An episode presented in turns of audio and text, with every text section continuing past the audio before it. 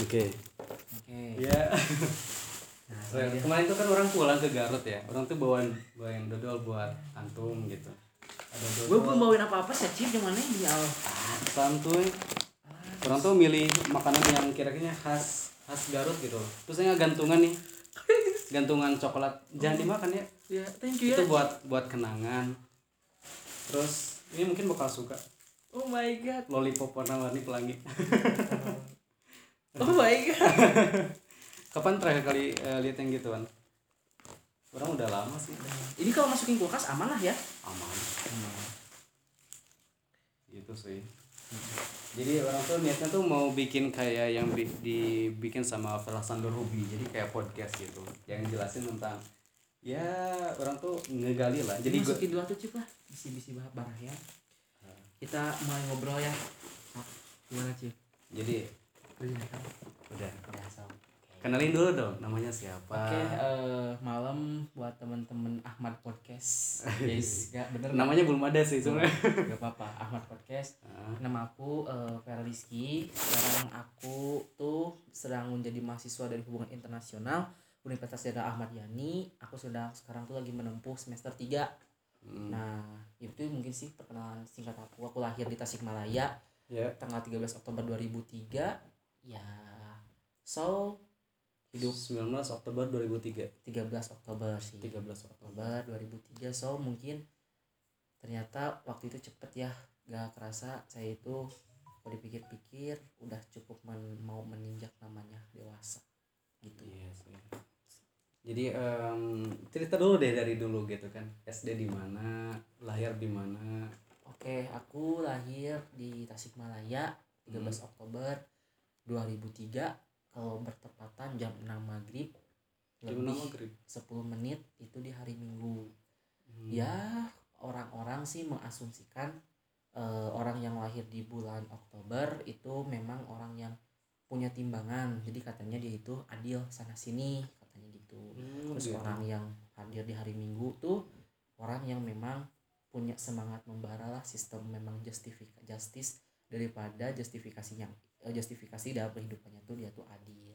Terus aku SD tuh mungkin aku TK dulu ya cerita. Boleh, boleh. TK aku masuk TK tuh aku umur 4 tahun kalau nggak salah. Di Hmm. namanya TK Al Ittihad itu tuh lebih kepada sistem eh, TK-nya Islami. Tapi di dalam situ juga emang belajar matematika juga keterampilan. SBK dulu tuh sistem bu- eh, seni budaya dan keterampilan Keterampilan, dan lain-lain sih.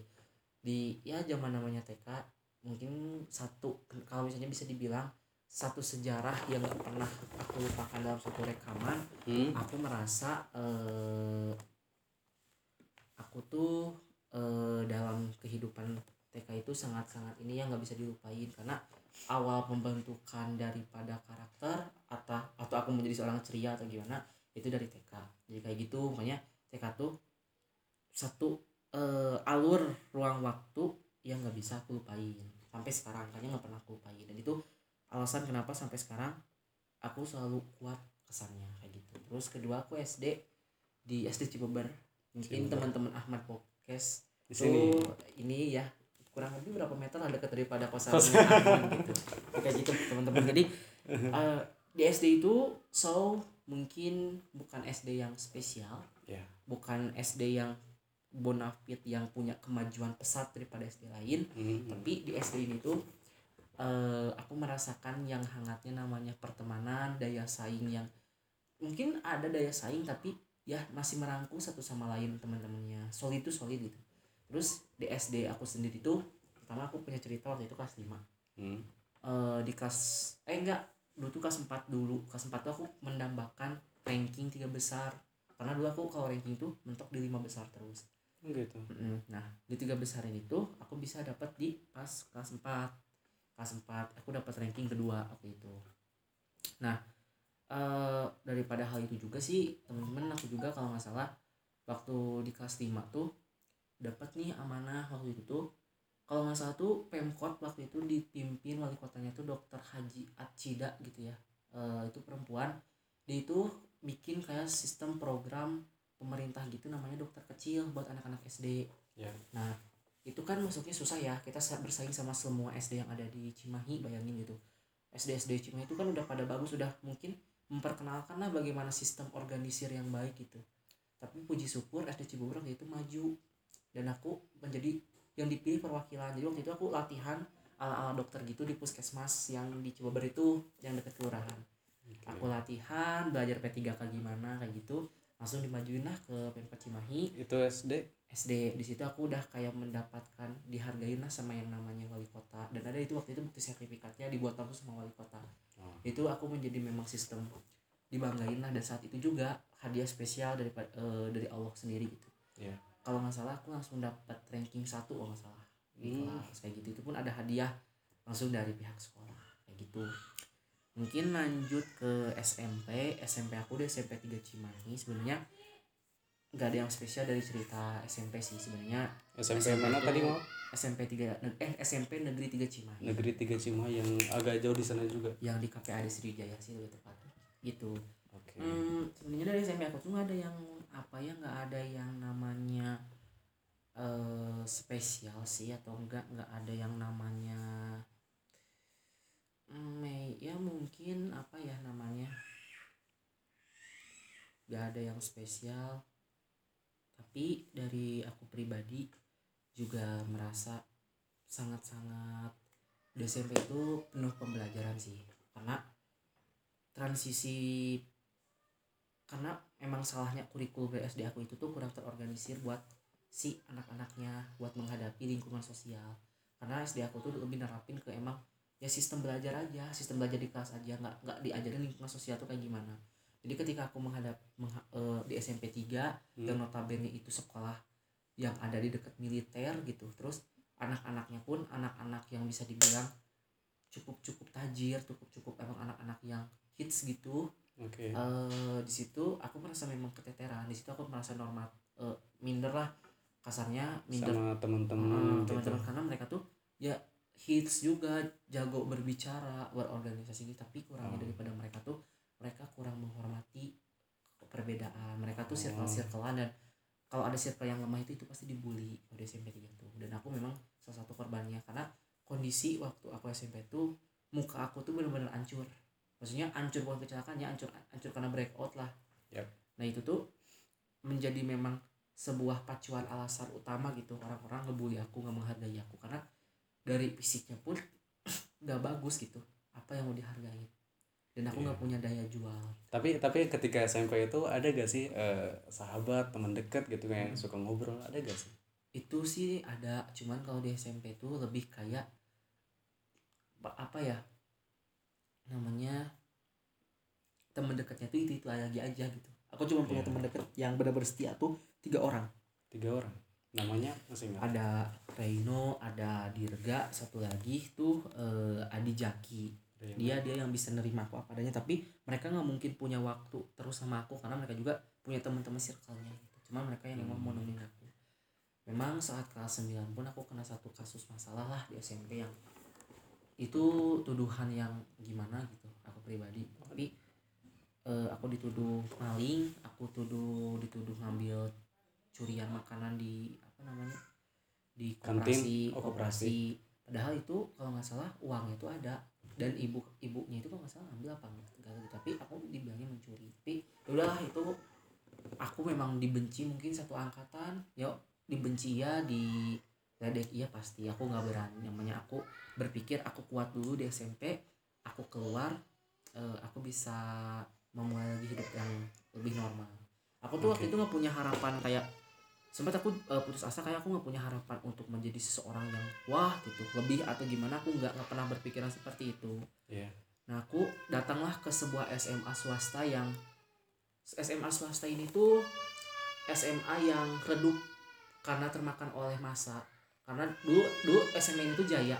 Kalau di Hmm. Cimahi itu dia bisa terkenal teman sekarang redup gitu. Redup eh, mungkin waktu aku masuk tuh waktu itu redup. Karena banyaknya kasus atau itu nggak itu SMA swasta aku nggak nggak merasakan namanya SMA negeri sama temen itu nggak.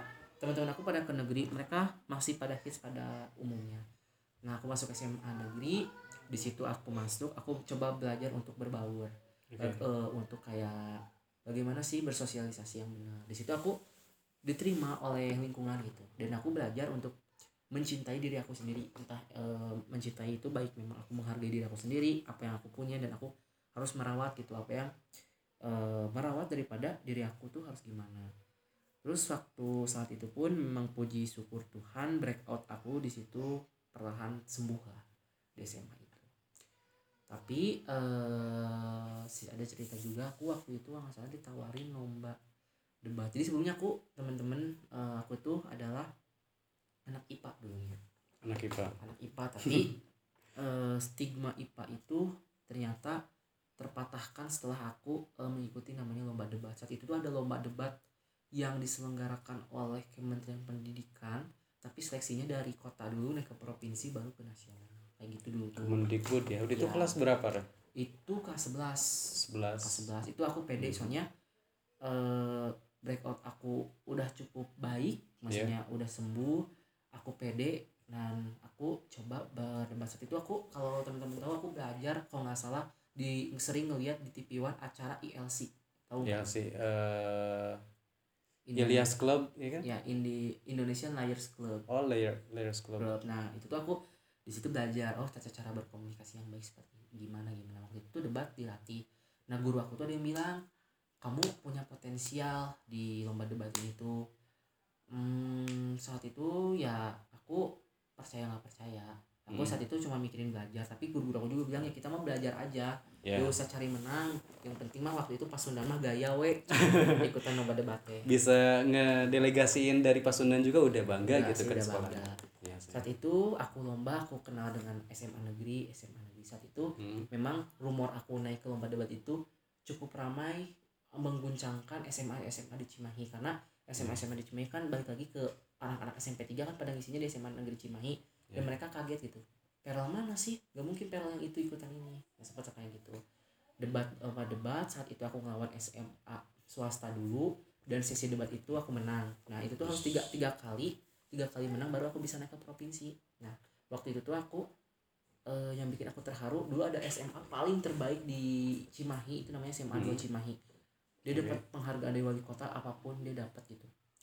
Aku ber- berjuang sebagai seorang yang newbie baru pertama kali di lomba debat sedangkan yang yang, yang aku lawan itu mereka adalah orang-orang yang udah lomba debat ya udah 10 kali menang 11 kali menang Hmm. kayak gitu-gitu ya udah inspiratif banget lah. Ya. tapi satu ketika aku mengalahkan mereka gitu. Stigma aku mengalahkan mereka opini aku mematahkan mereka gitu. Sehingga aku eh, di situ menang lah di tingkat kota Cimahi. SMA Pasundan Sumatera menang di tingkat kota Cimahi dan dinaikkan lah sebagai delegasi kota Cimahi itu ke, provinsi, Jawa Barat. Provinsi Jawa Barat itu bersaing sama kota-kota yang lain. Nah bersaing sama kota-kota yang lain terakhir aku ngelawan Bandung dan aku menang. Dan saat itu eh, sangat-sangat bikin terharu lah waktu itu. Aku sampai dispensasi UTS lah. UTS aku susulan tuh. UTS aku tuh sampai susulan di tempat lomba. Jadi ketika eh, lomba eh, susulan itu pas di lomba nasional. Nah ceritanya aku tuh naik ke lomba nasional lawan-lawan aku tuh dari provinsi eh, Bali provinsi DKI Jakarta dan lain-lain. Nah di sini tuh cerita yang aku udah nggak cari menang karena aku udah merasa cukup cukup lah dengan aku menang di provinsi dan membuat nama SMA aku waktu itu besar banget sampai kalau nggak salah diliput sama distrik Jabar waktu itu. Distrik Jabar kayak pejabat-pejabat Ridwan Kamil itu datang semua ke sekolah ngasih penghargaan piala kayak gitu ke aku. Sampai aku ada eh, kalau misalnya bisa dilihat aku ada HP Pipo. Ya. itu masih banget nggak dipakai itu hadiah daripada gubernur waktu itu. Wow ada ada fotonya? Nggak ada fotonya sih cuman ada fisiknya di rumah dan itu Oh, nggak pernah aku pakai soalnya HP Samsung ini masih berjalan. Alhamdulillah. Kayak gitu. Terus eh, aku pribadi Hmm. juga lomba ke nasional. Aku nggak aku di situ lebih cari teman sih.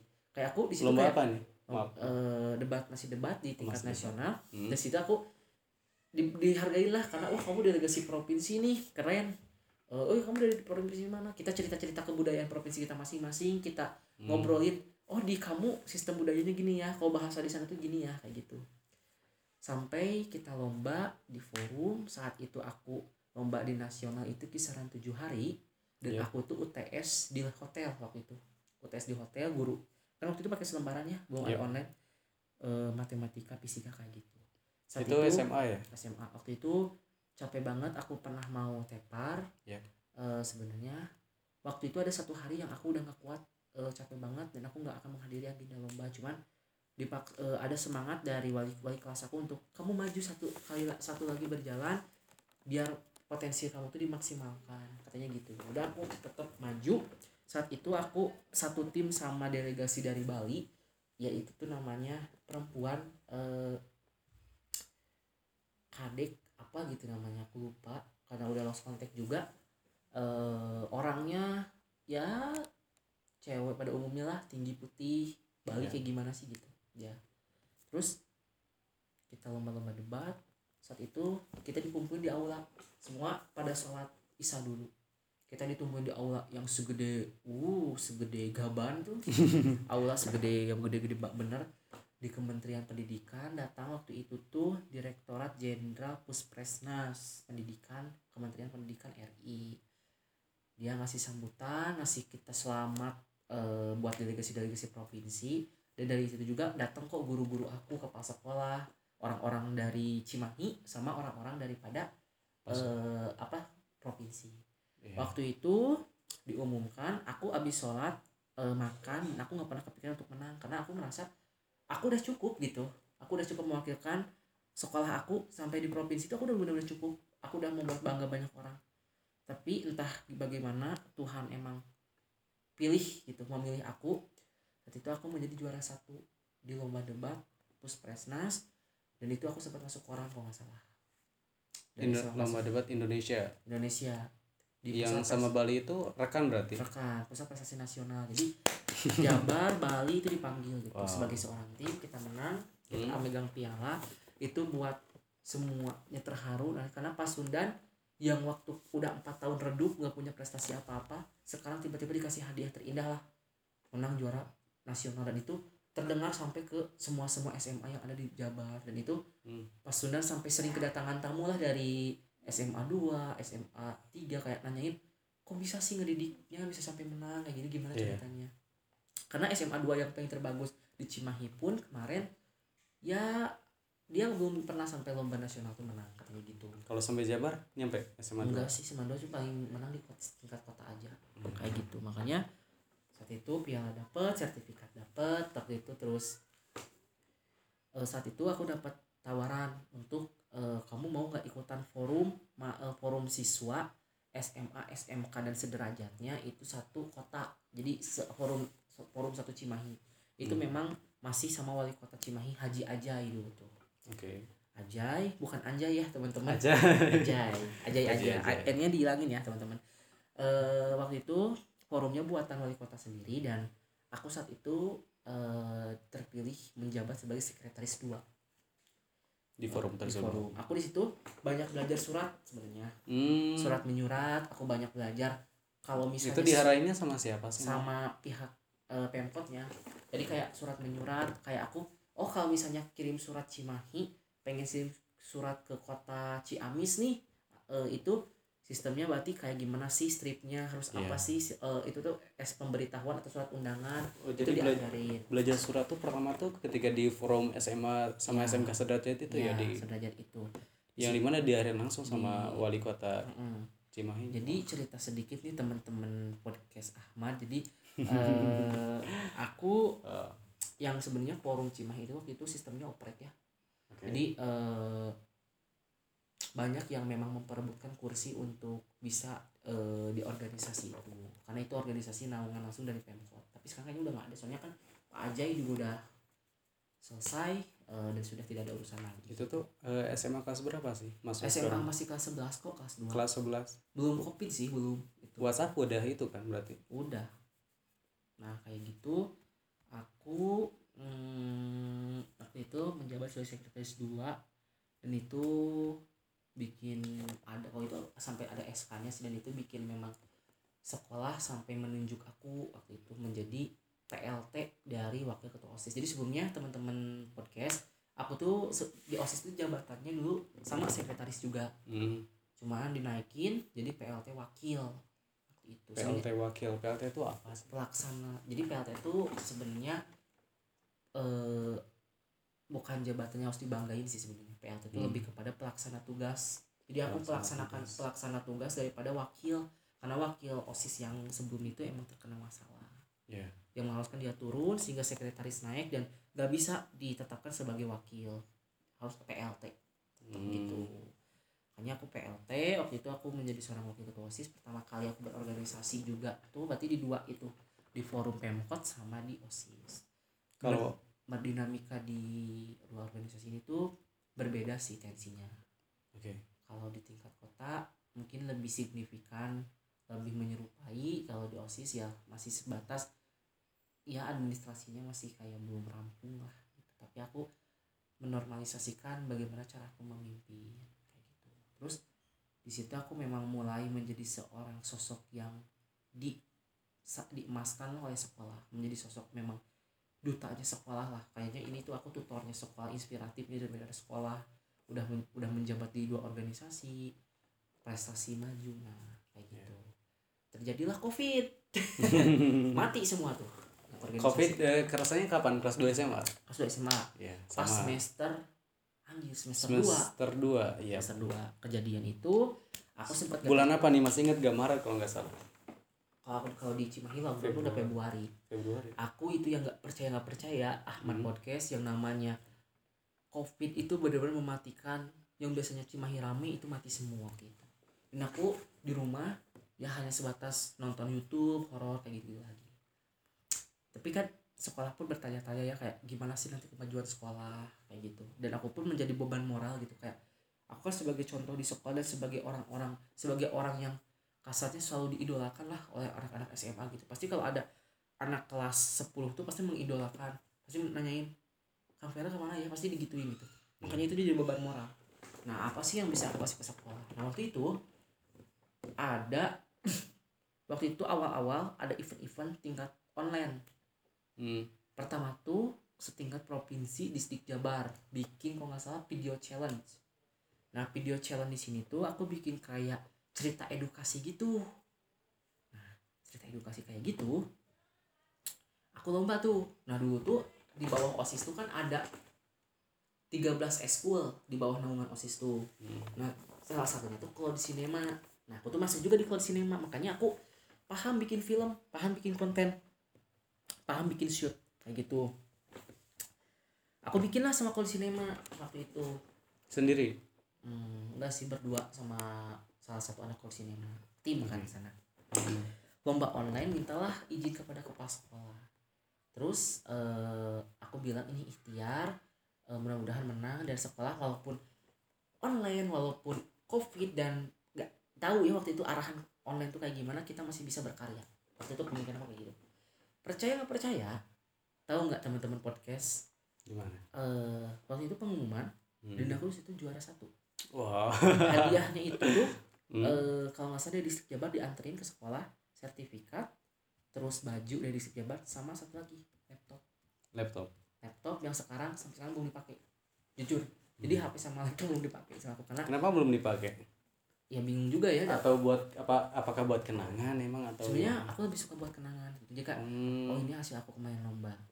Kita singkat cerita lagi aja ya kelas 11 aku tetap Boleh. fokus kepada akademik rankingnya dulu seringnya ranking satu kalau di SMA alhamdulillah eh seringlah lomba-lomba lomba-lomba lomba gitu. Eh kasarnya kayak gitu.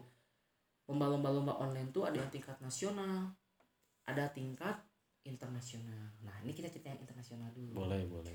Di Menarik. internasional waktu itu aku lomba cerpen. Cerpen? Cerpen pakai bahasa Inggris berarti?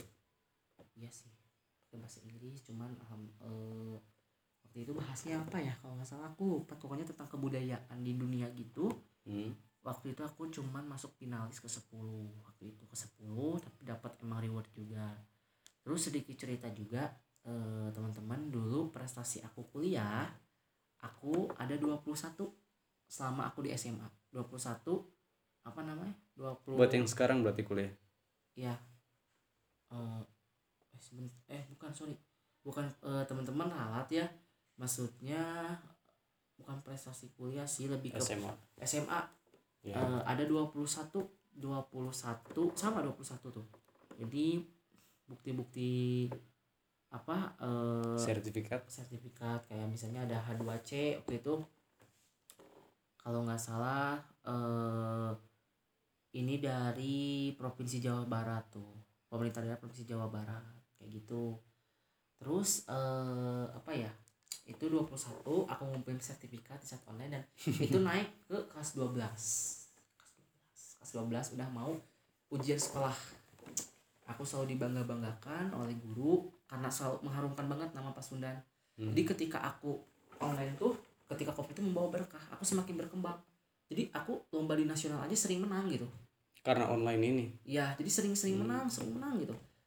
Nah di internasional kemarin menang. Alhamdulillahirobbil alamin terus aku pribadi juga eh, memutuskan waktu itu magang pertama kali di MUN 6.00 itu SMA masih SMA sebenarnya itu masa transisi jadi US aku tuh udah Hmm, selesai iya. tapi aku belum masa pelepasan sekolah gitu Hmm.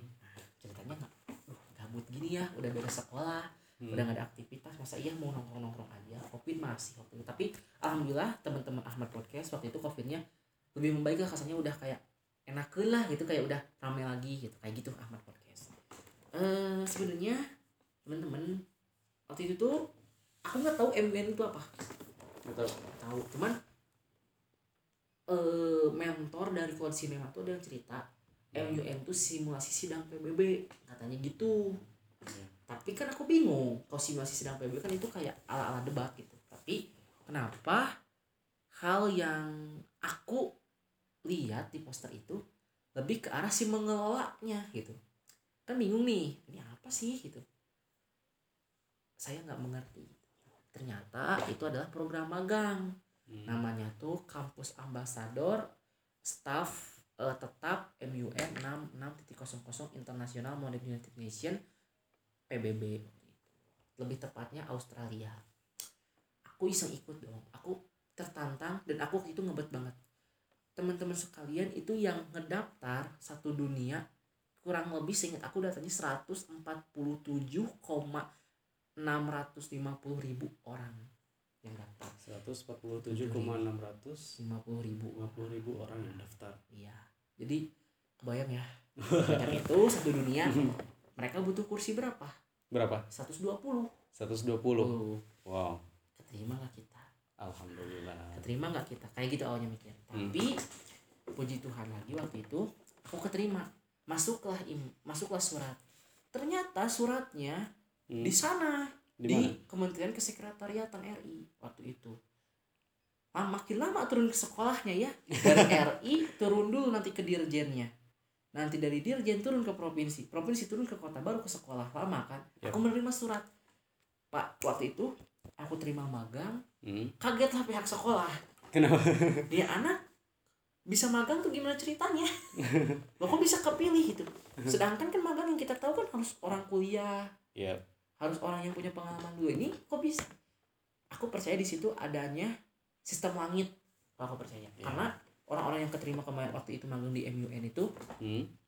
orang-orang yang udah kerja orang-orang Oh, gitu. yang orang-orang yang udah kerja tapi dia mau mengembangkan karirnya jadi mereka kalau misalnya mereka udah di PBB kan mereka naik lagi karirnya di perusahaan. Udah mengharumkan nama perusahaan. Sedangkan aku kan aku keterima aku terima. Saat itu aku menjadi staff admin sih. Kerjanya sih kalau mungkin aku di divisi yang paling gampang sebenarnya.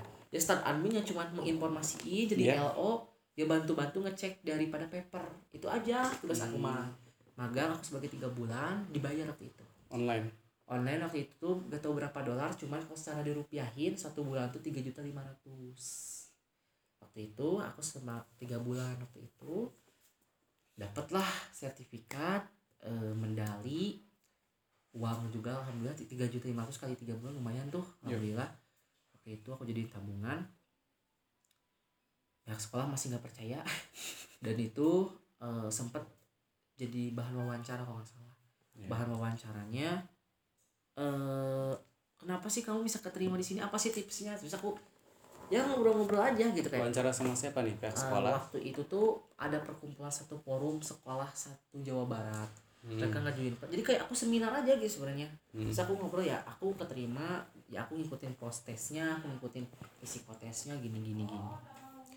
Dapet tuh eh, sudah magang aku masuk kuliah pengennya unpad ceritanya HI Ya. cuman satu lain halnya aku nggak keterima yang pertu yang, itu tuh poin sih lebih aku kan kurang 10 poin lagi. Di unpad tuh? Di unpad jadi ya hmm, ya udah aja gitu ya. Hmm, kalau viral daftar SBM kayak kayak gitu daftar sih? Daftar. daftar. kurang 10 poin jadi aku tuh waktu itu 710 sedangkan HI unpad itu 720 oke. Sempat sama unpad tuh ditawarin eh kamu tuh bagus kamu mau nggak dipindahin ke eh, maksudnya jurusan FISIP yang lain? Maksudnya ilmu komunikasi atau ilmu pemerintah? Tapi aku nggak mau aku pengen HI hmm. adalah teman mama itu di FISIP yaitu di wakil dekan satu dia bilang HI Unjen itu A bagus. Aku masuk ke situ tapi aku masuknya jalur prestasi waktu itu. Oke. Harganya kan nggak salah tuh 14 juta 16 juta tuh lupa deh. 14 14 nah Iya. aku tuh cuman bayar 10 juta waktu itu karena jalur prestasi. Hmm. nah aku daripada hal itu juga mengambilkan memang sertifikat-sertifikatnya. Sertifikat-sertifikat prestasi aku lampirin. Ini sertifikatnya Eh, jadi aku masuknya jalur beasiswa eh, waktu itu kayak gitu. Nah keterima. Alhamdulillah waktu itu perjalanan singkat aku eh, sosjur peka fisip dan peka universitas. Mungkin ini bakal jadi obrolan kita yang cukup bikin sedih sih. Ya. Karena ada cerita yang sedihnya bukan sedih bukan sedih sih sebenarnya sedih gembira gitu sedih terharu jadi singkat cerita aku di kampus aku sudah punya pembekalan yang cukup.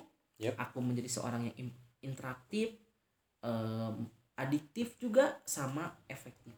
Tiga itu. Waktu itu aku terapin aku mendapatkan banyak teman aku mendapatkan banyak orang-orang yang care aku mendapatkan eh sesuatu yang mungkin kayaknya aku belum pernah dapatkan nah ceritanya kalau di sosjur sih biasa aja perjalanan perkenalan HI kayak gimana di FISIP juga biasa aja sih.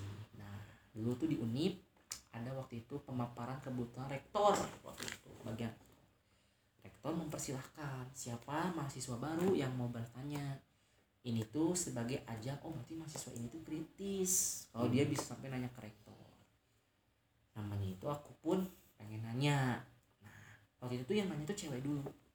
Tapi pertanyaan cewek ini tuh katanya normatif normatif normatif jadi dia itu bisa dijawab sama wareknya lah kasarnya sama warek tiga Hmm. itu dijawab rektor nggak usah jawab seketika aku bertanya memang mekanisme sistem kepemimpinan rektor seperti apa dan pak rektor ini akan membawa daripada akreditasi fakultas itu mau gimana Hmm. itu membuat saat itu seluruh struktural rektorat itu kaget siapa kenapa gitu kenapa anak 21 ini bertanya pertanyaannya bisa sebobot itu. Dan itu biasanya pertanyaan yang biasa diajukan oleh presiden mahasiswa kepada rektorat. Setelah itu hanya dijawab sama rektor hanya karena rektor yang lebih tahu selesai. Saat itu pagi-pagi ceritanya teman-teman Ahmad Podcast aku pagi-pagi itu nggak kuat mules. Oke. Tapi ada yang spam nelpon sampai 18 kali. Jam berapa tuh jam 7 pagi. Jam nggak tahu kenapa. Ternyata itu staff mentor di PK Unip. Hmm. aku nggak aku waktu itu nggak kenal namanya. Aku tanya kenapa kak? Selamat ya kamu sudah terpilih menjadi calon daripada wakil presiden ketua angkatan. Semangat ya ada 17 calon nanti sistemnya sistem gugur. Saat itu aku nggak percaya karena jabatan yang di kampus itu berdinamikanya sama politik dan Hmm. aku saat itu tidak pernah berpikiran aku untuk berpolitik. Aku berfokus pada sistem karir. Ya kejadian hal itu aku mandi. Aku nggak boleh itu ikutan peka. Mah keluar dan masuk room zoom yang lain. Saat itu ada 17 orang yang menjadi calon. Dan itu katanya mahasiswa-mahasiswa angkatan 2021 yang terbaik yang bisa memimpin. Saat itu kita ditanya apakah kita sanggup memimpin 11 fakultas, 41 program studi, memimpin eh, 41 ormawa tingkat jurusan, Yep. memimpin 10 ormawa tingkat fakultas, memimpin 120 unit kegiatan mahasiswa dan memimpin 7 eh, u- 7 lembaga dakwah dan memimpin LSM lembaga swadaya mahasiswa. mahasiswa Kita bingung apa itu? Kita bingung. Pas diobrolin ternyata itu organisasi semua. ya Mikir nggak sih teman-teman? Organisasi satu organisasi aja kita menjadi ketua liarnya minta ampun. Tapi kita itu menjadi kepala kepala kepala kepala kepala presiden di atas organisasi yang ada di bawahnya hmm. liarnya waktu itu aku tidak berharap ingin jabatan itu karena aku tidak pernah berpikir untuk berkarir dan berorganisasi. Tidak pernah berpikir. Aku totak eh insting aku naik. Oke. Secara tiba-tiba kenormalan aku masuk konsepan-konsepan yang aku punya leadership development aku ada. Waktu itu waktu itu gugur tersisalah empat aku Avi Ranisa sama Arya. Hanya empat. Ternyata sialnya makin sial. Visi misi kita harus diorasiin. Depan 8000 mahasiswa yang ada di Zoom. Mau disimpan di mana wajah kita? Gitu ya pertama. Ditambah waktu itu rambut saya lagi pendek-pendeknya. Gak pede waktu itu teman-teman. Oke. Aku berdoa waktu itu mudah-mudahan aku tidak terpilih. Kenapa tuh? Aku tidak tertarik tidak tidak mau. Emang- karena itu berat terlalu berat waktu itu. Emang dari awalnya pengen itu berkarir gitu nggak berpolitik aja, gitu. iya. Ini mimpin banyak organisasi. Jadi organisasi di kampus itu kan udah banyak. Kita Iya. yang mimpin. Yep. kita yang satu komando yang bikin kebijakan. Itu sebutannya memang bukan ketua lah itu emang udah sebutannya presiden kayak gitu tuh.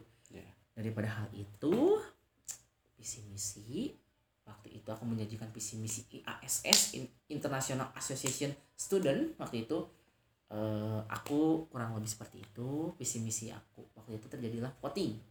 KPPU dibuka Komisi Pemilihan Umum. Waktu itu dibuka disaksikan oleh demisioner demisioner disaksikan oleh rektor waktu itu wakil rektor dan struktural ya.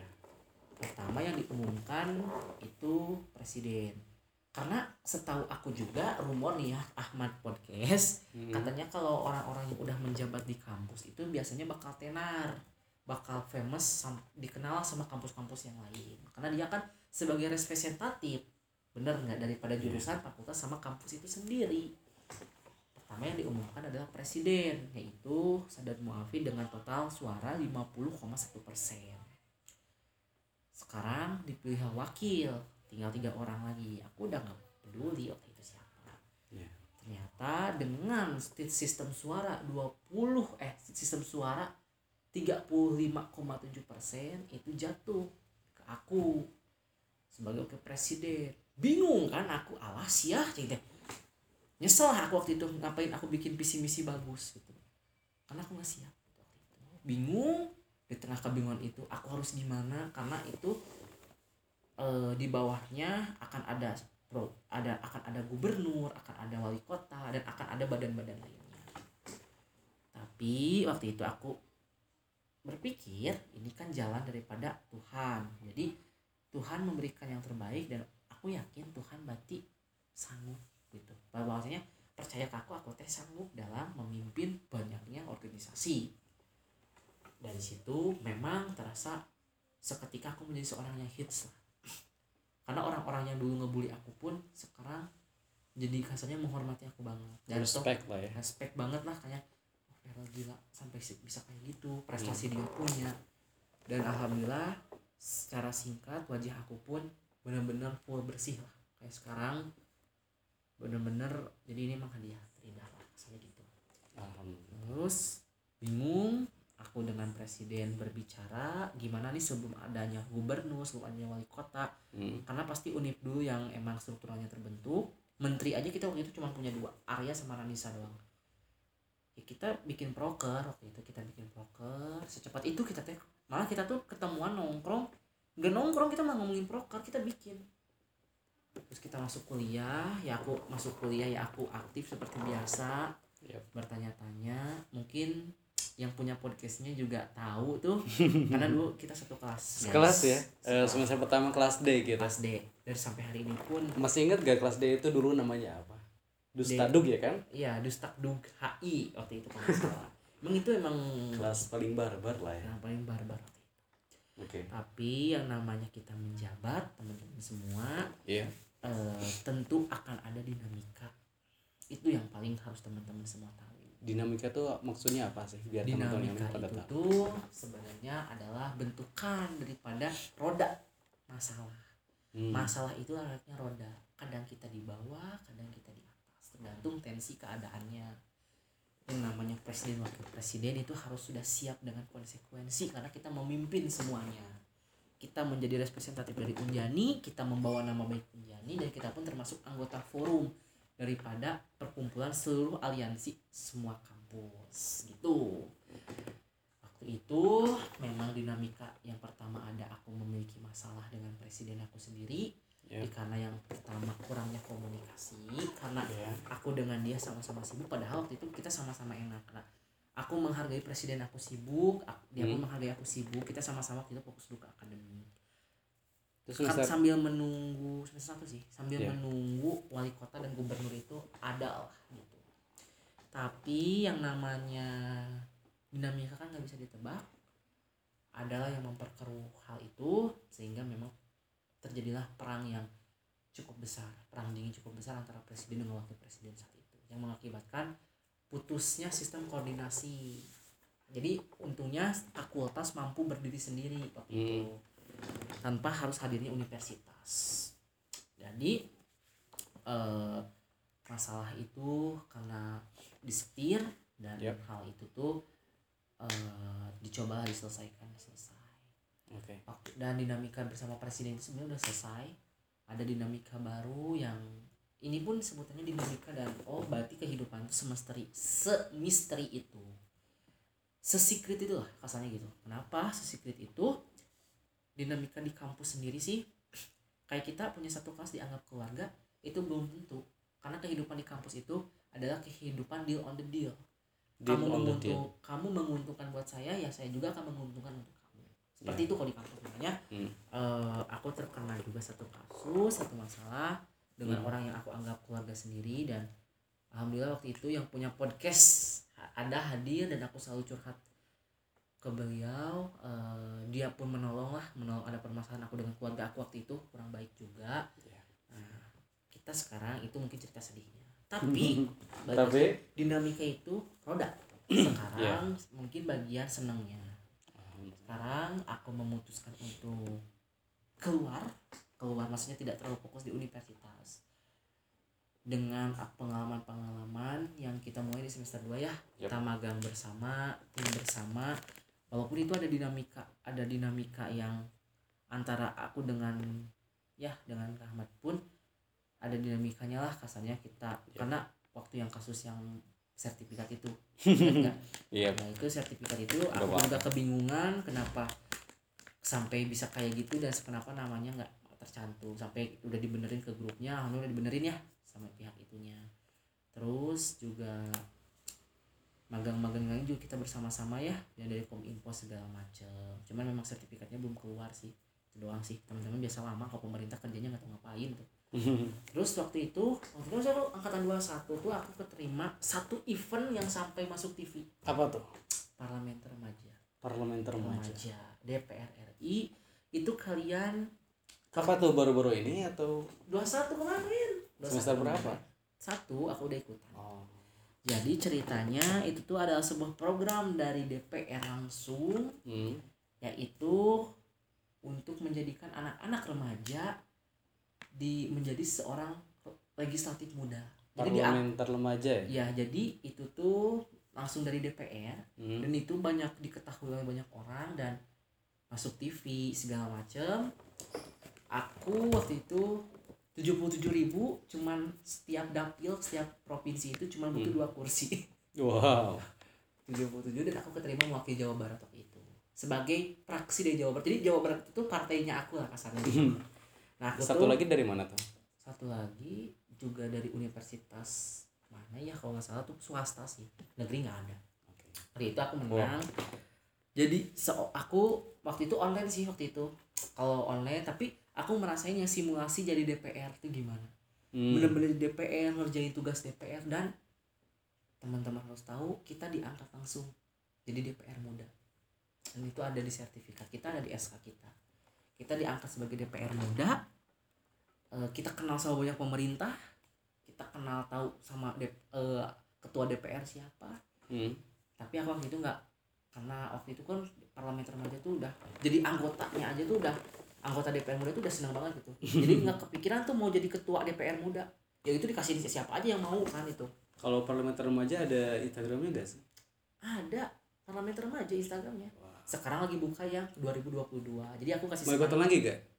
ya enggak sih capek capek banget sih itu Oke. udah cukup sekali nah Yang eh penting dapat sertifikat sama ya. SK-nya juga. ya. SK-nya muda berarti kita pernah diakui sebagai DPR muda Dan pengalaman juga udah kerasa.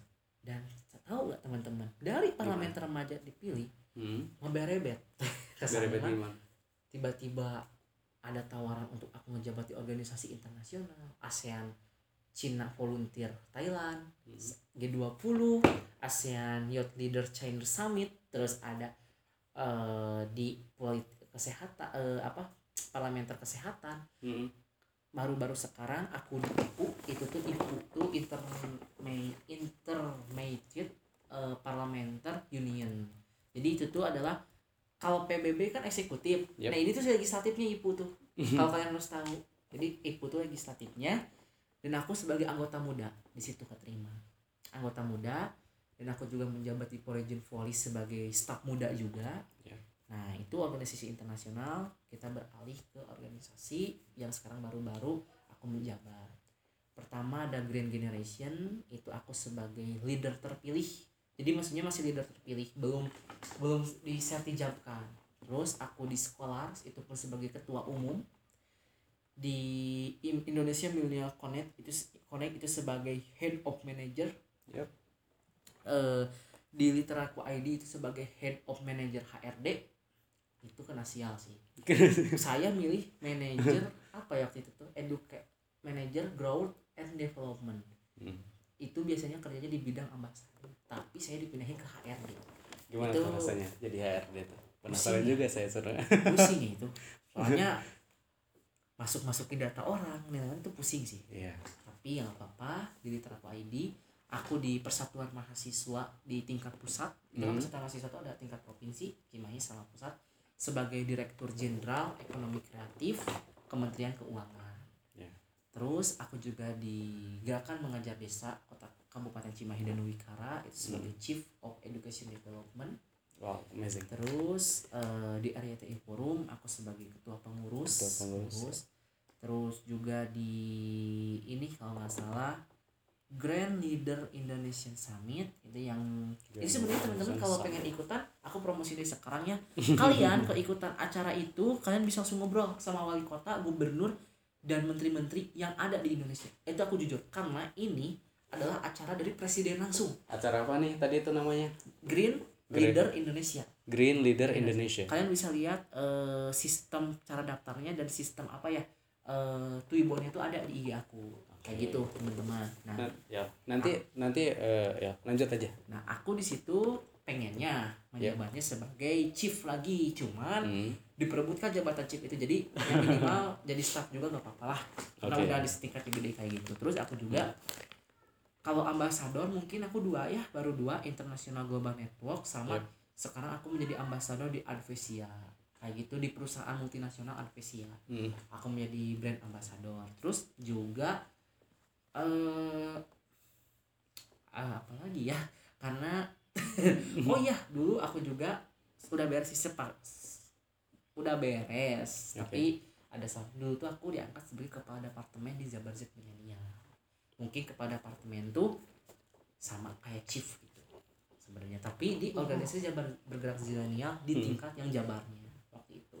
Jadi aku udah tahu tata cara mengelola organisasi setingkat provinsi kayak gitu. Terus kayaknya eh, organisasi aku mungkin yang sekarang ngejabat cukup sekian sih yang di luar kampus. Dari aku sendiri sih closing statement tuh adalah dari akar setiap kepemimpinan akar daripada setiap mimpi akar daripada setiap poin yang ingin kalian capai itu adalah disiplin.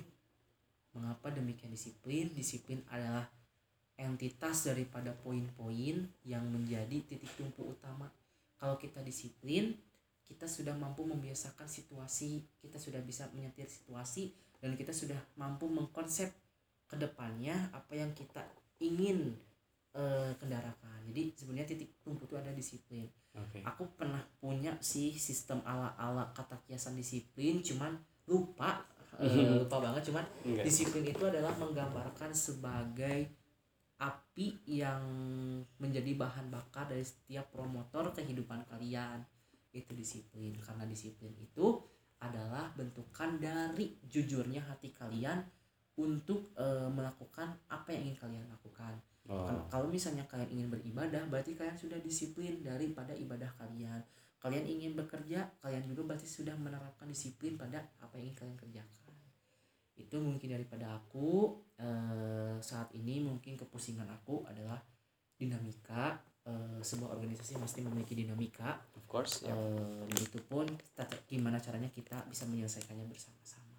Oke. Jadi ya podcast aku kayak gitu. Aku balikin lagi gimana yang punya podcast. enggak kita belum selesai sih sebenarnya. Masih santai kan? Soalnya nanti resume orang bakal bikin sih bahasa Inggris terutama kan filsafat ya. Bab 4 Ih, sama 6 Indonesiain aja soalnya tadi kata kadip aku Indonesiain santai. Indonesia gampang. Nah kayak gitu. Terus gimana? Jadi eh, masuk ke pertanyaan aja sih jadi eh, memang eh, apa tuh gestar kita Feral ini memang menarik banget dan ada beberapa pertanyaan memang kayaknya menarik tuh buat dibi- buat dibincangkan. Sebenarnya nanti tuh eh, bakal orang bikin eh, Zaki bikin atau Ahmad bikin di website juga. Jadi ada websitenya nanti Feral di foto. Ya nanti kalau atau minta fotonya. Jadi nanti di di sana tuh bakal dicantumin tuh kecuali nomor HP ya, Ya. dicantumin uh, Feral Rizky Herlambang uh, CV-nya mau dicantumin nggak?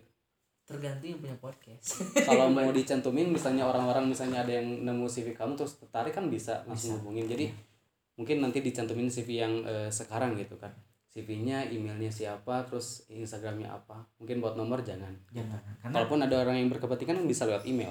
Email dulu setuju kan? Terus Sepakat. gimana? Ada Nah. pertanyaan lagi nggak? Nah, terus juga nanti yang tadi tuh tentang disiplin, disiplin sebagai bahan bakar kejujuran kalian kepada aktivitasnya gitu kan. Itu juga nanti kan ada cukup beberapa tuh. Makanya saya tuh ketika Fral bilang bla bla bla bla tentang disiplin, wah menarik nih, diam aja deh gitu kan. Soalnya ini bakal menarik. Nanti bakal kayaknya bakal orang tulisin nih quotes terbaik dari eh, guest star kita Fral Rizky nama tentang disiplin gitu kan. Nanti bakal tulis saya simak lagi, saya tulis. Nah, pertanyaannya nih tadi itu belum ke kesebut sebenarnya eh dari SMA kan udah mulai nggak dari SD justru ya udah eh, apa tuh aktif eh, apa tuh eh, ikutan lomba-lomba gitu kan. Nah dari SMA kan eh, sebenarnya udah daftar ke eh, UPI ya Eh, Unpad Unpad. Unpad HI ya Unpad HI Unpad cuman kurang 10 poin ya. ya semua poin Nah kenapa sih emang tertarik sama HI atau maksudnya kenapa milih HI gitu kan? Bukannya tertarik sama karir dan lain sebagainya? jadi eh, sebenarnya kalau mau jujur-jujuran teman-teman podcast jadi kalau tapi aku say hi dulu ya sama teman podcast Boleh. masih semangat enggak gitu ya tetap semangat buat teman-teman kalau mau ngomongin so jujur-jujuran. Ya. hmm, KI itu memang banyak prospeknya yang bisa diyakinkan sebenarnya kayak gitu. Karena cakupannya dia itu internasional. Eh, kenapa aku memilih HI karena aku pertama memang merasa nyaman bekerja secara internasional sistem.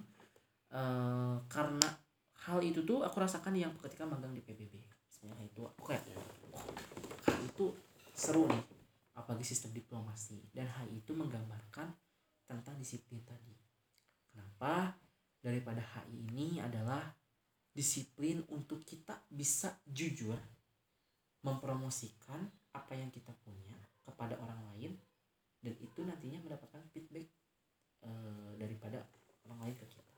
Hmm. Nah itu HI mengajarkan disiplin seperti itu. Aku baca-baca di teori-teorinya, oh keren nih HI mengajar mengajarkan kita memang untuk selalu senantiasa disiplin. Mau itu dalam disiplin tujuan, mau itu disiplin dalam pemikiran, Yap. mau itu disiplin lainnya gitu, Ya. lainnya kayak gitu. Terus eh, aku pribadi juga merasa apa ya hmm, hal ini adalah hal yang paling cukup membuat aku ini ya brainstorming gitu. Brainstorming. Brainstorming berpikir keras berpikir kemungkinan dari kemungkinan yang bakal setiap harinya kita eh pasti bakal terjadi. Ya itu pasti tergambarkan kayak gitu teman-teman. Makanya aku pengen ke HI Unpad ya karena pertama Unpad kan negeri. Seperti itu mikirnya cuman ya lain hal nggak bisa. Ternyata kalau swasta itu HI-nya bagusnya di Unjani oh swasta. Bagus banget di Unjani kayak gitu teman-teman. Kalau sekarang setelah diperhatiin memang dari pandangan Vera sendiri gitu kan. Kan skalanya udah besar tuh udah masuk ke nasional bahkan internasional. Iya. dari pandangan Vera sendiri emang HI kita lebih baik gak sih daripada Unpad atau gimana tuh kalau stratanya kalau ngomongin lebih baik atau lebih bagus hmm. sebenarnya bukan lebih baik lebih ba- lebih eh, lebih baik atau lebih jelek ya. Ya. Lebih kuat apa enggak? Soalnya kayak gitu. Ya. jadi kayak sebenarnya HI kita tuh lebih berfokus ke pertahanan sama ekonomi. Pembahasannya. Dan, dan kalau untuk di tingkat negara Indonesia memang Ya. dibutuhkan seperti itu kapabilitas pertahanan dan kapabilitas ekonomi.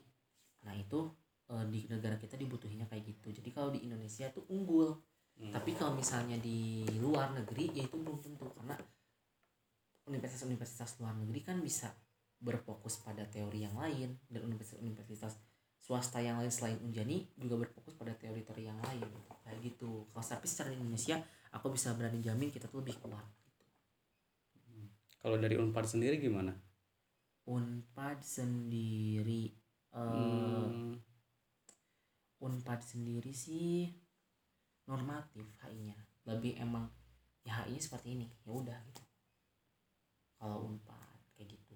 Oh iya.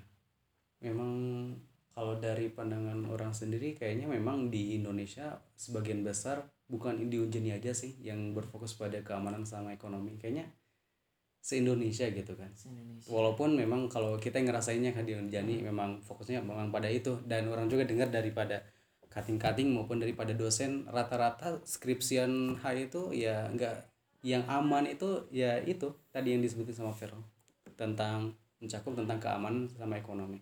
Kemudian eh, sebelumnya pernah nggak sih Rel? Maksudnya kamu tuh eh, tertarik sama jurusan lain selain HI ataupun ada rekomendasi daripada mama atau papa? Hmm. ada gak sih? Dulu tuh pengennya hukum. Hukum?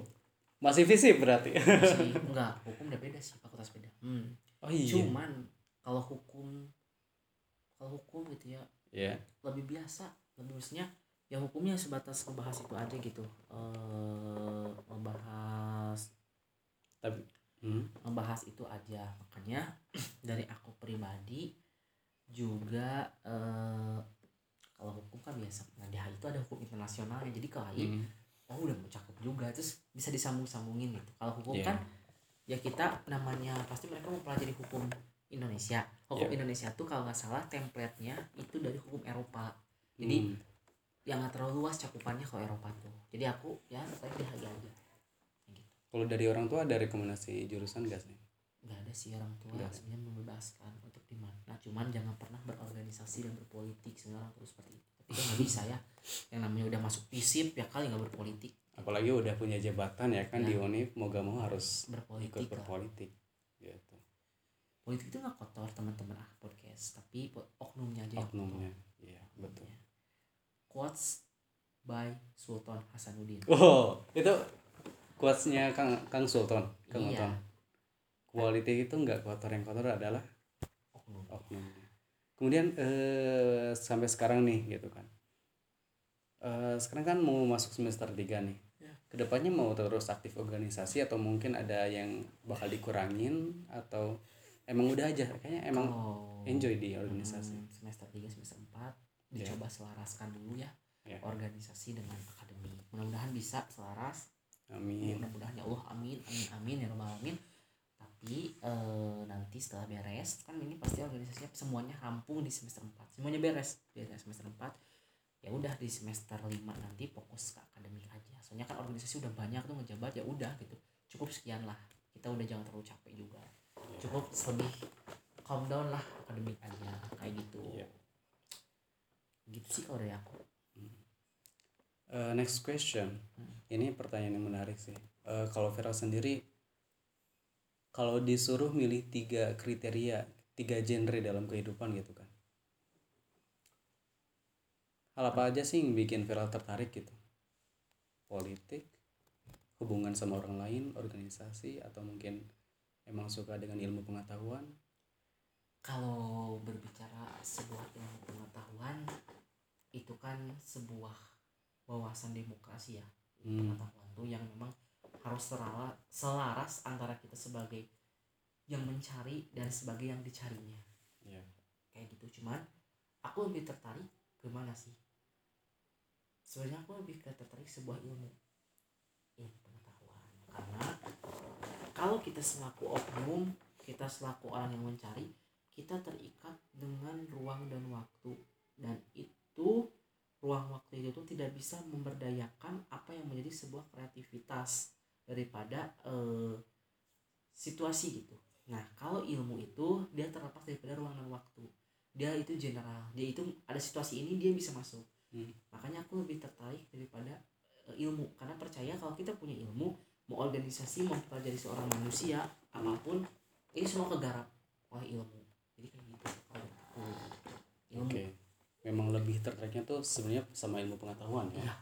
dan cara Feral dapat ilmu pengetahuan paling paling suka tuh gimana?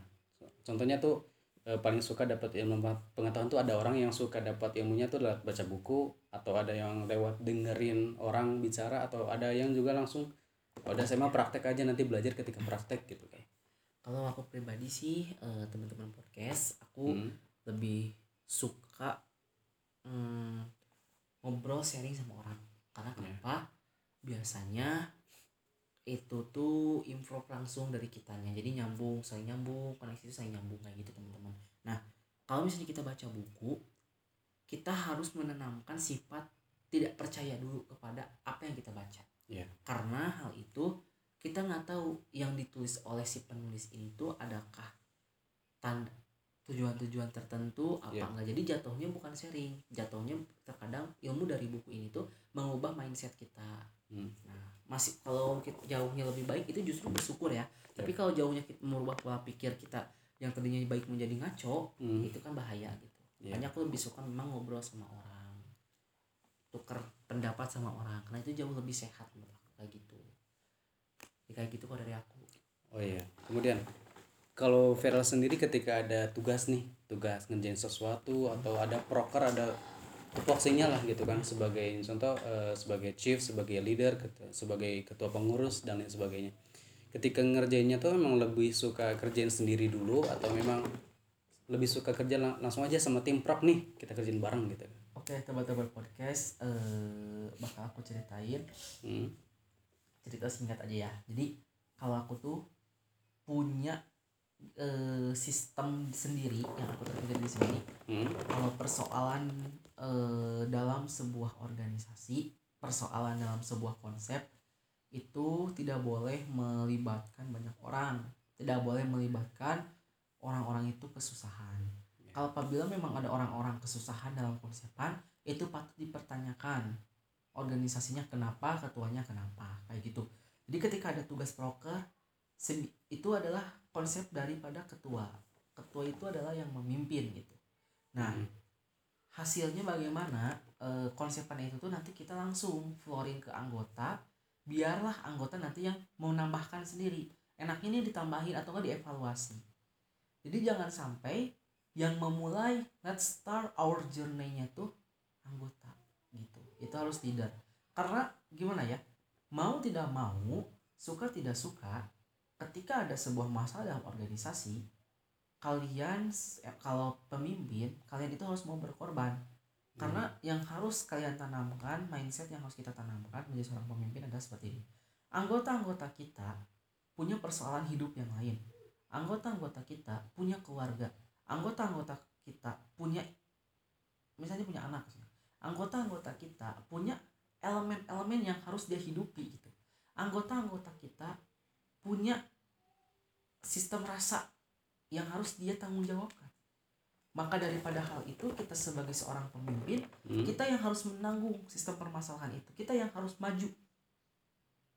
Kasarnya ketua itu adalah bajraknya tamengnya dan memang sistem strategi perangnya daripada organisasi tersebut. Jadi ketua itu adalah orang yang harus mau mengorbankan kepentingan dia untuk kepentingan bersama. Iya.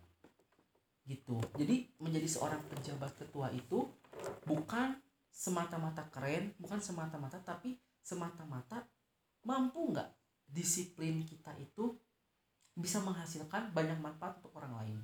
Karena sejatinya tugasnya manusia itu salah satu daripada yang disebutkan oleh agama tuh kita memanfaat kita bermanfaat bagi orang lain. Mm. kayak gitu. Jadi untuk proker-prokeran itu aku lebih suka bekerjanya sendiri dulu jadi orang anggota-anggota aku hanya lakukan saja teknisan jadi mereka mempermudah gitu mereka tidak perlu ada yang dipikirkan jadi kayak gitu kalau dari aku Oke, that's interesting. Mungkin bakal banyak orang yang terinspirasi dari podcast ini, terutama teman-teman yang mungkin yang dengernya ada yang SMP, SMA mungkin. Nanti tertarik wah, oh ternyata di eh, universitas ada BEM kayak gitu ya. Ternyata jadi em, apa tuh pres eh, angkatan eh, segi, begitu ya caranya. Mungkin ada juga yang wah tertarik nih buat eh, eh, ikutan lomba nasional eh, meng, apa tuh menghidupkan eh, contoh SMA-nya yang Pasundan gitu kan.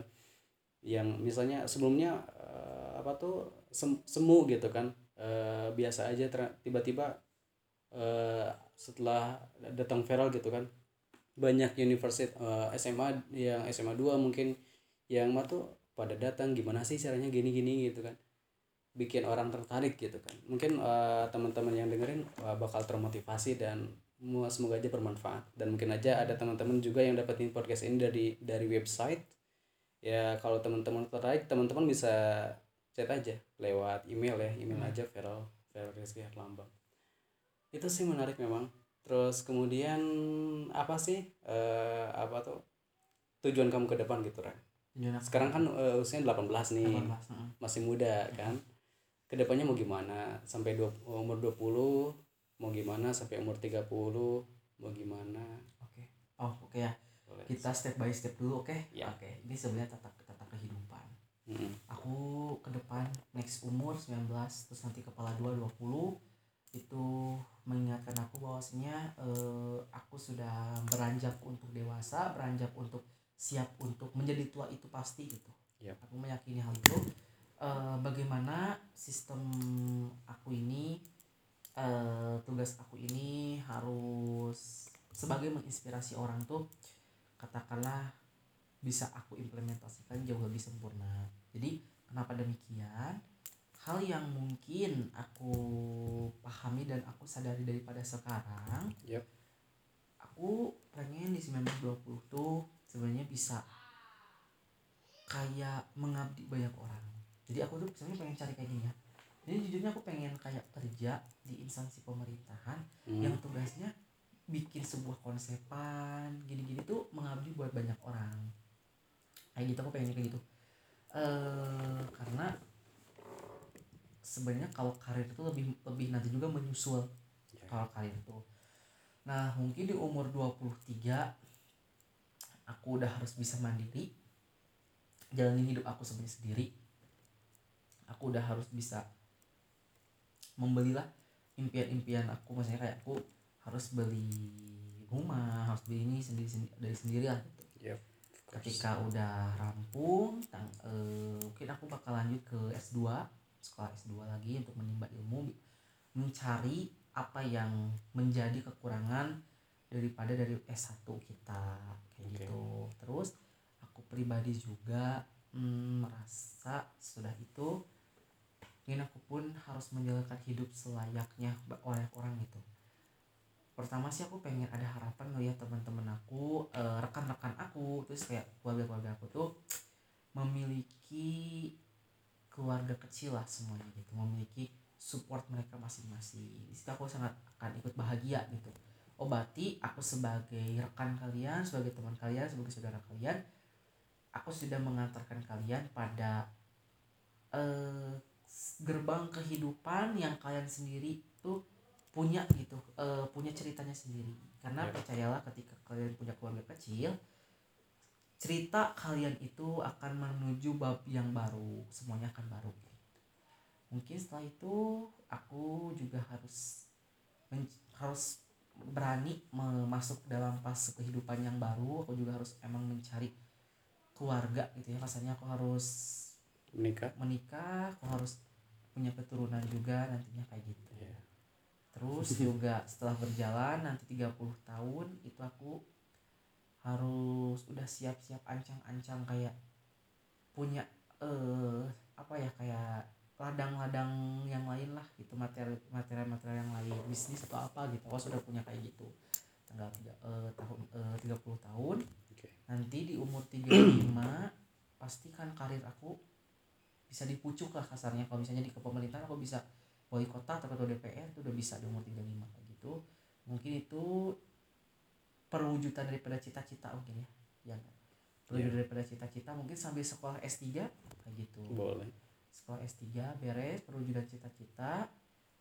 Me- terus mungkin keturunan aku juga makin besar makin gede makin gede. Umur aku misalnya tibalah di umur aku 60 atau 59 udah tua. Aku menginginkan punya 11 cucu. 11 cucu? 11. anak berapa? Anak sih satu sih sebenarnya. Pengen satu? Satu satu satu aja. Satu kayak aku gitu. Satu. berarti eh, dari anak pengen punya 11 cucu. 11 itu harapan harapan harapan. Sebelas cucu. Hmm. itu eh, enam laki-laki lima perempuan.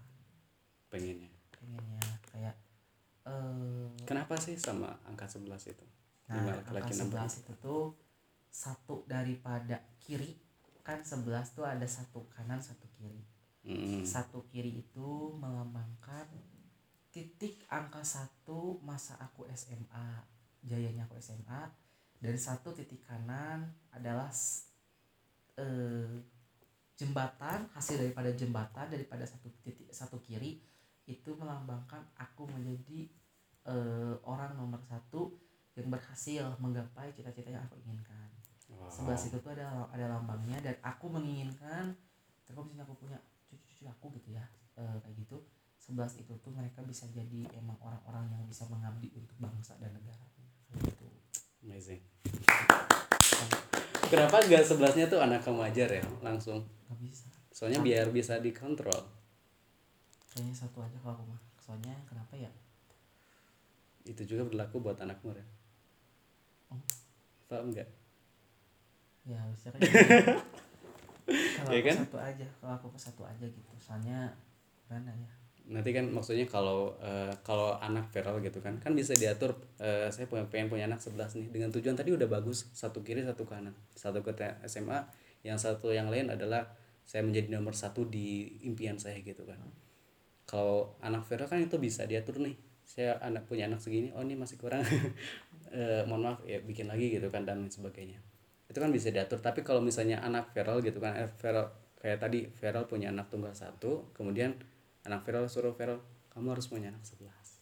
Kan itu nggak bisa diatur juga kan dia dia Iya. punya kepala sendiri gitu. Jadi sebenarnya anak satu itu eh, aku sebenarnya kayak gini aku nggak mau eh, anak aku tuh kerja keras sebenarnya gitu. Aku pengen anak aku teh kerja cerdas kerja santai. Jadi Hmm. segala kerja keras mah biar dari aku gitu. Sumber kekayaannya sumber emang melanjutkan. itu melanjutnya dari aku aja. Nah tapi di masa dia dia berhak punya anaknya sebanyak banyaknya tapi aku pengennya sebelas. Karena aku pun ketika titik puncak kebahagiaan tuh ketika aku punya cucu-cucu gitu. Dan aku tua pasti. Di- masa tua aku tuh kak indah gitu. Wis, menarik. Kalau ditanya. Em, harapan usia gitu sampai umur berapa sih?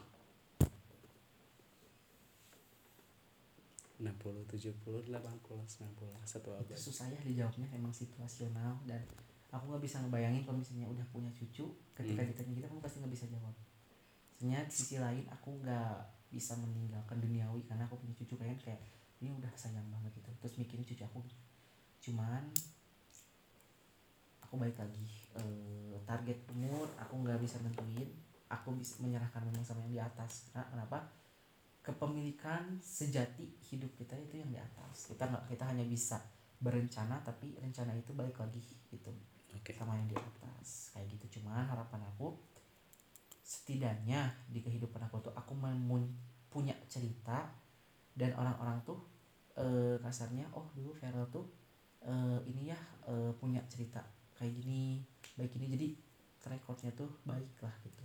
Dan bisa bikin manfaat buat banyak orang. Jadi setidaknya punya cerita. Karena percayalah ketika kita sudah tidak ada sudah masuk yang kubur kalau kita ngomong orang tua orang tua kita bakal nangis di hari itu atau dua hari atau seminggu. Sisanya dia cuma keingetan doang nangis Ya. biasa-biasa. Karena apa? Dia punya anak yang lain. Atau Hmm. dia punya keluarga yang lain atau dia punya teman-temannya juga yang selalu menghibur Ya. teman-teman kita mereka punya keluarga mereka punya teman-teman yang lain. Mereka punya siapa? Eh punya pasangan atau gimana Ya. sahabat kita sama demikian. Nangisin kita satu hari atau dua hari itu pas kita dikubur dia punya sahabat yang lain dia udah punya support system yang lain. Betul?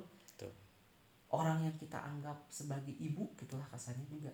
Sama gitu. Maksudnya kayak aku nganggap dia ibu tetep oh Vera tuh eh dulu eh cuman gini gini gini. Sa- sedihnya cuma di hari itu. Cuman nanti lama kelamaan juga udah terhibur lagi. Pada akhirnya kita dilupakan. Dan aku yakin karena kayak punya cucu cucu aku masih kecil-kecil aku ditinggalin mereka bakal lupa. Percayalah bakal lupa kayak apalagi mereka makan remaja ya boro-boro mereka udah remaja mikirin kakeknya nggak mungkin. Mereka remaja pasti mikirin kehidupan mereka kayak gimana. Cuman satu yang nggak akan lupain aku. Ya Tuhan aku. Itu Ya. aja. Makanya aku tidak bisa berbicara. Aku pengen duniawi karena dunia pun akan melupakan kita. Ya.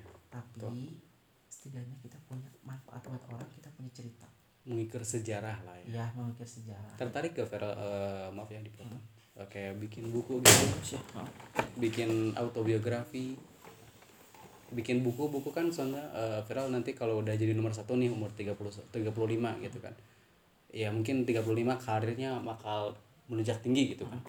So, tapi misalnya kalau udah pensiun nih di umur 40 50 gitu kan 60 udah punya cucu mungkin Viral eh, 50 lah katakan biar nggak terlalu la- usi, eh, tua gitu kan dan eh, masih hangat gitu kan Pan punya pengalaman banyak ilmu banyak tertarik ke bikin buku gitu biar misalnya nanti kalau udah meninggal ya orang-orang bisa apa tuh mendapat manfaat dari buku-buku yang pernah viral tulis gitu kan aku tertarik sih bikin Banget. tertarik banget terkait memang bikin buku terkait menceritakan ya aku Ya. ini dari kalangan apa siapa dan menceritakan sebuah pengalaman-pengalaman aku yang bisa menjadi eh, guru Ins- guru inspirasi buat mereka.